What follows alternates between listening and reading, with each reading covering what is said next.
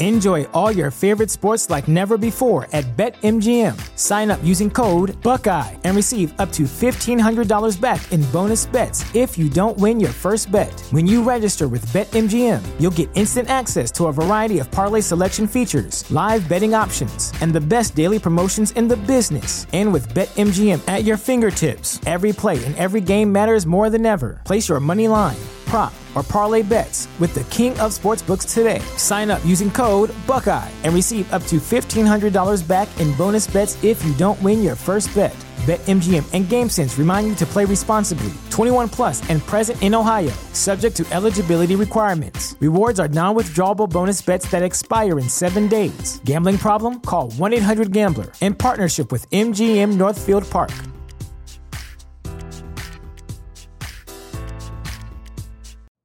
You know how to book flights and hotels. All you're missing is a tool to plan the travel experiences you'll have once you arrive. That's why you need Viator. Book guided tours, activities, excursions, and more in one place to make your trip truly unforgettable. Viator has over 300,000 travel experiences to choose from. Everything from simple tours to extreme adventures and all the niche, interesting stuff in between. So you can plan something that everyone you're traveling with will enjoy. Real traveler reviews give the inside scoop from people who've already been on the experiences you're considering. So you can plan with confidence. Free cancellation helps you plan for the unexpected, and 24 7 customer support means you can travel worry free. Download the Viator app now and use code Viator10 for 10% off your first booking in the app. Find travel experiences for you. Do more with Viator.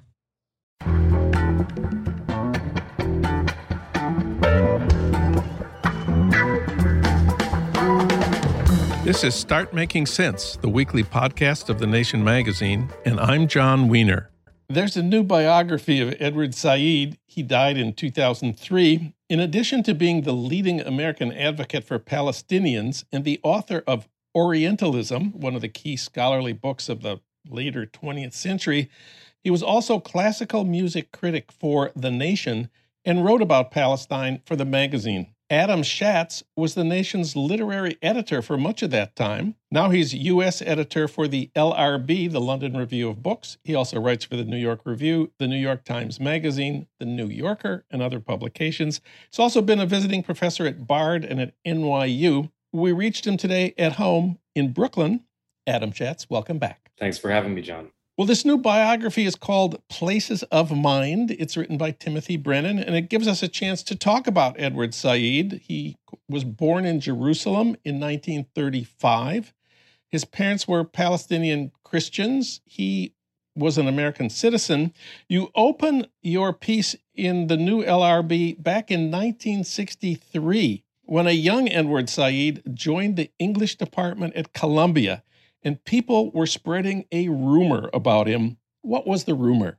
Uh, the rumor, John, was that he was a Jew from Alexandria. And what do you make of that?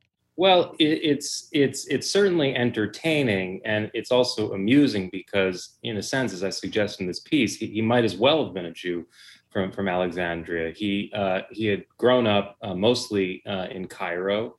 Uh, m- many of his uh, schoolmates were uh, Middle Eastern Jews. Uh, his uh, piano instructor, Ignace Tiegerman, a renowned specialist in the Romantic repertoire who, who ran a school um, in, in, Cairo, was a Polish Jewish refugee.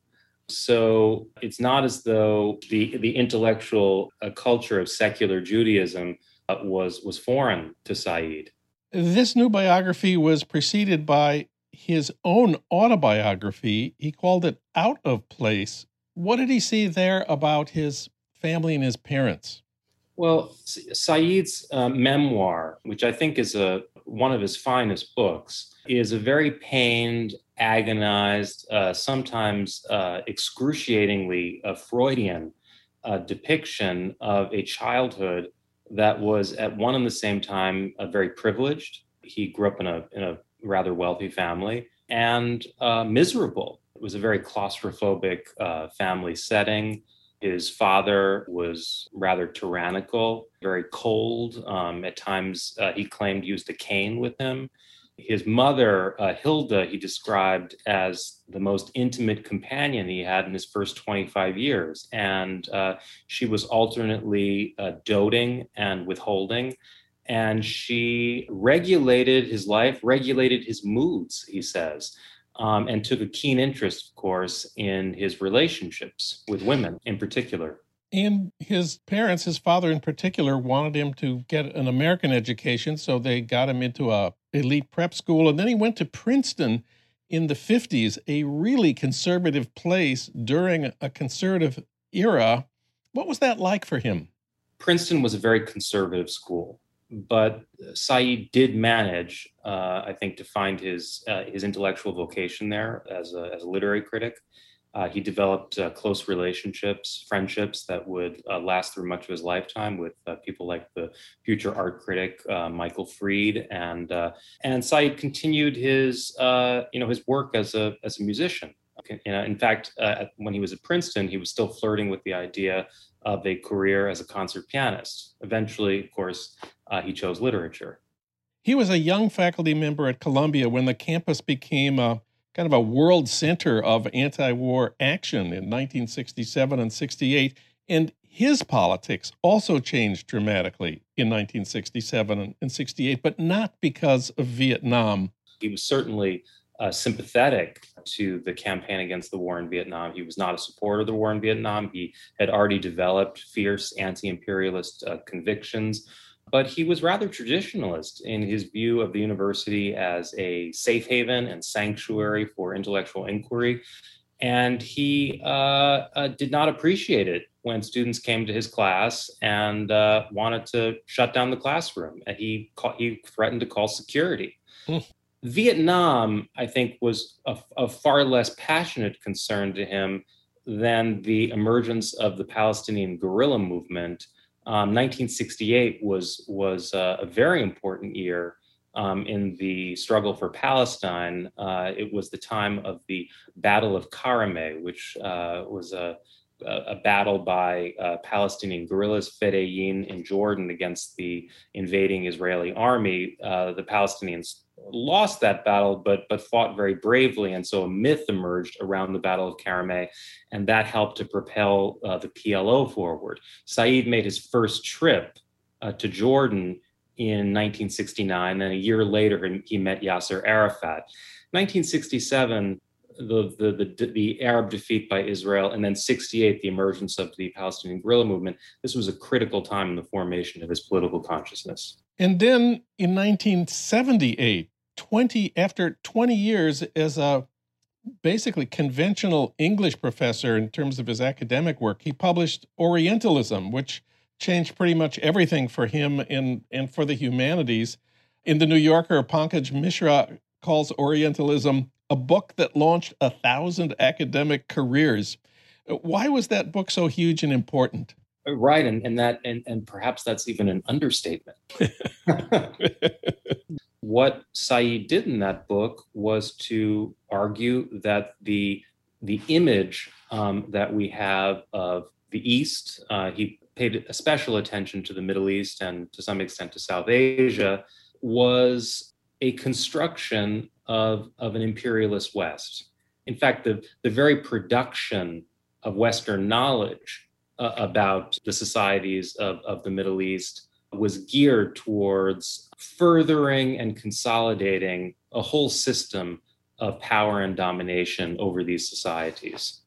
Orientalism was misunderstood, of course. Edward was not an enemy of Western Civ. He always loved what we call the canon um, of great European writers. Well, the, the book was, I think, um, taken to be a, a, kind of whole scale denunciation of uh, Western uh, literature um, and culture and, and misread and misconstrued in those terms, both by the book's many detractors on the right, but also uh, by a, a, number of people either on the left or in, in Islamist movements um, that looked with great suspicion on on Western Western learning, Western intellectual traditions. The impact of a book is, of course, measured not only by the influence that it has, but on the number of misreadings that it inspires. Well, uh, at the time, I was one of those Marxist types whose critique of Orientalism was that if you're going to unmask Orientalism as an ideology, you need an analysis of the reality that it is concealing and distorting the actual relations, the real relations of dominance and resistance that exist in the Middle East. And Orientalism, of course, didn't do that. This was fairly conventional Orthodox Marxist objection. But this was the era when theory had become dominant in literary studies in the United States, especially French theory, starting with Foucault, who Edward was a champion of, and then Jacques Derrida, his deconstruction, you know, provoked the left with the his doctrine of undecidability. The French literary theorists in America claimed to be engaging in a form of political action, a critique of domination, even though they wrote in a kind of private language that was mostly uh, read by grad students in comp lit. Edward eventually broke with theory, in quotes. Uh, what were his reasons? I mean, Orientalism, as you say, was was was was very indebted to French theory, but really especially to Foucault. He never had much interest in Derrida's work, and and certainly the very fact that Orientalism omitted any discussion of the lived reality um, of the Middle East and focused on the Middle East as discursive formation was Foucauldian through and through. Yeah. But you also see in that book, especially in the last third of it, a shift from from from Foucault's vision of a discursive formation towards a more politically engaged um, analysis, influenced by, on the one hand, Antonio Gramsci with his critique of hegemony, and on the other, by Noam Chomsky with his uh, uh, analysis of how consent is manufactured in otherwise democratic societies. And by the, I would say by the, the, the late 1970s, early 1980s, uh, Said's interests had shifted decisively towards figures like Noam Chomsky and also the British uh, art critic and essayist uh, John Berger, who was very interested in how the oppressed and the subaltern uh, uh, resist, and and who um, believe that no um, system of oppression is ever entirely totalizing. There are always pockets of resistance, and the point of analysis is to identify what those points of resistance might be and to profit from them. And, and so Said very much moved in that direction. I think also um, what happened was that as Said became a more uh, renowned and public figure and became increasingly uh, comfortable with himself, he found that he could shake off some of the encumbrances of theoreticism and jargon and and all the kind of academic stuff that that I think for reasons of uh, power and prestige might have felt necessary to him at one point. He realized no, he could write in a more colloquial style. He could write in a more direct fashion, and that's really the that's really um, how his um, uh, work uh, changed in those years. And you see that already in a book like The World, the Text, um, and the critic, um, in which he really announces his break with, with French theory and his turn towards a more political, quote unquote, worldly criticism. So he became not just the voice of Palestine for Americans, but as you have mentioned, he became an advisor to Yasser Arafat and the PLO. He urged Arafat to negotiate a two state solution and then the Oslo Accords between Israel and the Palestinians were finally signed in 1993. How did that work out for Edward Said? Right. Well, I mean, Edward Said's career is is is uh, is filled with uh, with paradoxes. Um, uh, like any good intellectual, um, he uh, he became an advisor to Arafat around 1974 when he uh, helped to draft Arafat's uh, November 74 address to the United Nations, and it was it was it was Edward Said who contributed um, the line about uh, not allowing uh, the olive branch to fall from my hand. He at the time was essentially a supporter of a two-state solution, which is uh, the position that he advocated in in uh, the question of Palestine, um, which did not win him uh, many admirers among his Palestinian comrades um, at the time he also expressed you know reservations about the efficacy of armed struggle he wasn't against armed struggle per se he wasn't a pacifist but he believed that the palestinian movement's strength lay in civil resistance and in the moral case of Palestine as a, as a human rights and anti colonial issue. Um, the Palestinians were vastly out, outnumbered militarily. There was no way they could fight Israel. And so he believed that they had to focus on, on different methods um, of, of um, pressing their case.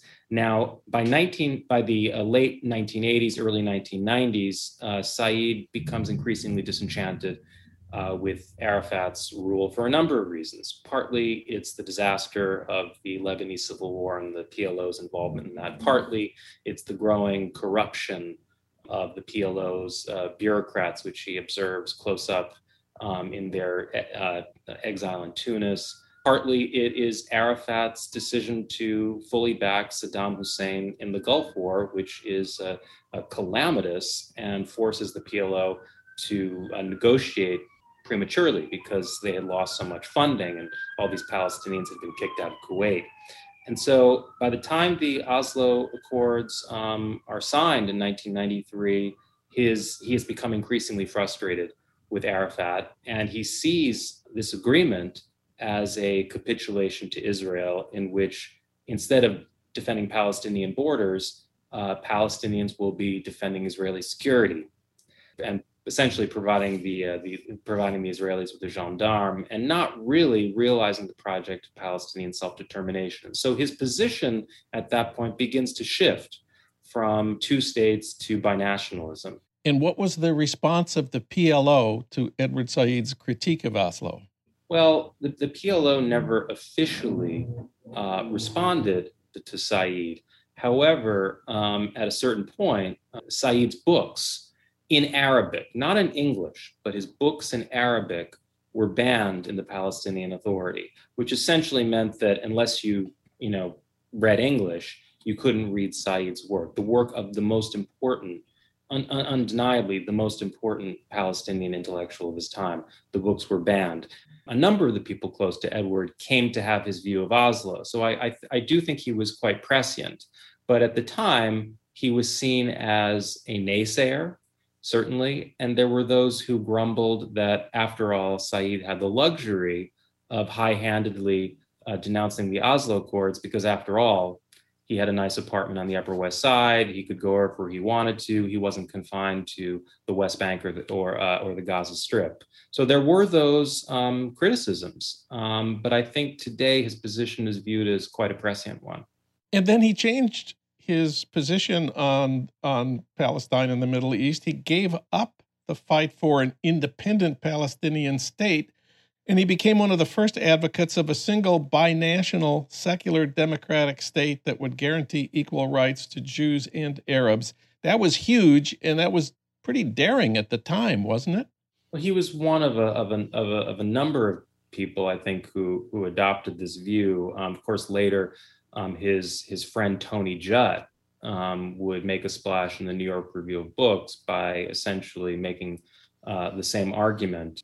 It was it was bold, but I think what was remarkable about um, his defense of, of, of, binationalism, whether or not you agree about its uh, fe- feasibility, were the terms in which he cast it, and they were the terms that really um, marked his criticism um, as an intellectual in his writings on everything from literature to freedom of speech. I mean, an emphasis on uh, equality, on dialogue, on coexistence, on, on having a place for different narratives that didn't necessarily fit, and an insistence on a kind of universal humanism.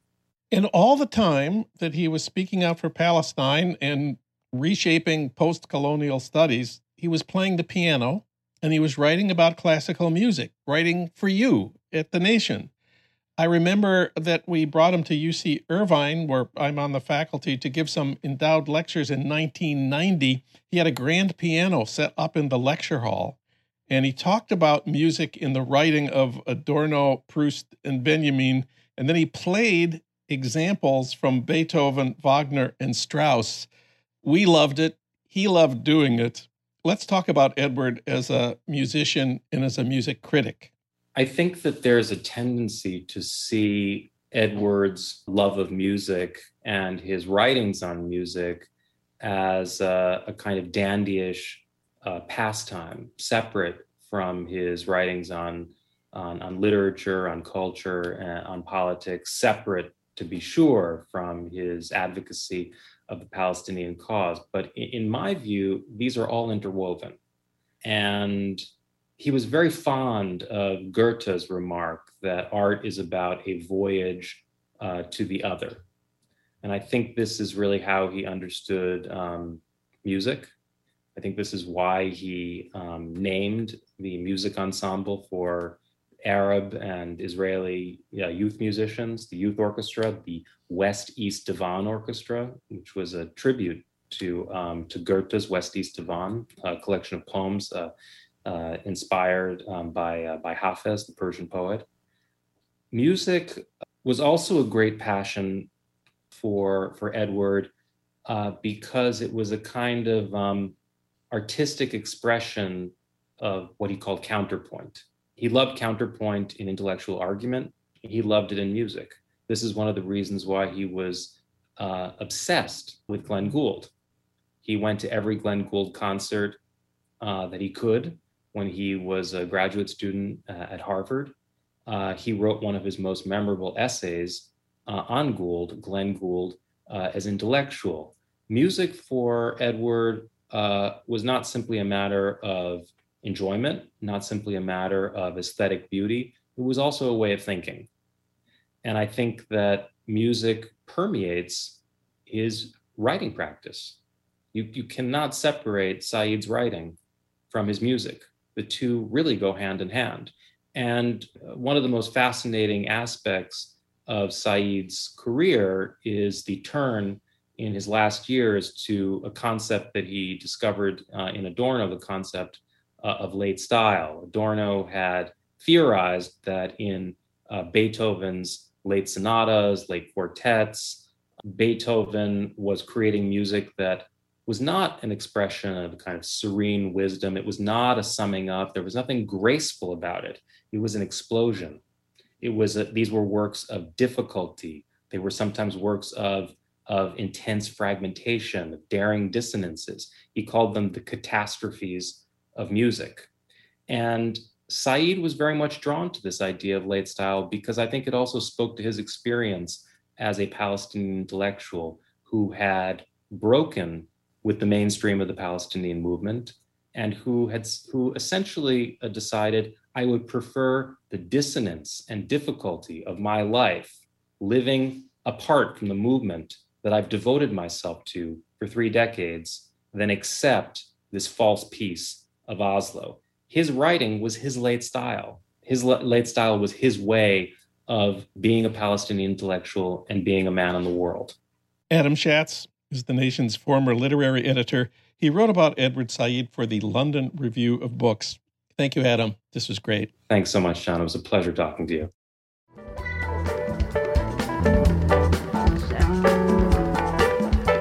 You've been listening to Start Making Sense, the weekly podcast of The Nation magazine.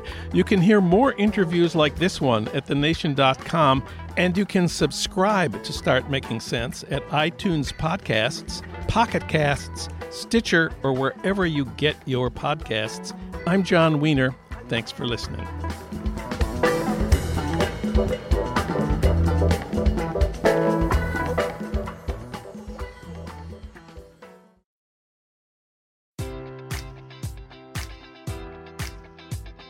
Enjoy all your favorite sports like never before at BetMGM. Sign up using code Buckeye and receive up to $1,500 back in bonus bets if you don't win your first bet. When you register with BetMGM, you'll get instant access to a variety of parlay selection features, live betting options, and the best daily promotions in the business. And with BetMGM at your fingertips, every play and every game matters more than ever. Place your money line prop, or parlay bets with the king of sportsbooks today. Sign up using code Buckeye and receive up to $1,500 back in bonus bets if you don't win your first bet. BetMGM and GameSense remind you to play responsibly. 21 plus and present in Ohio, subject to eligibility requirements. Rewards are non-withdrawable bonus bets that expire in seven days. Gambling problem? Call 1-800-GAMBLER. In partnership with MGM Northfield Park.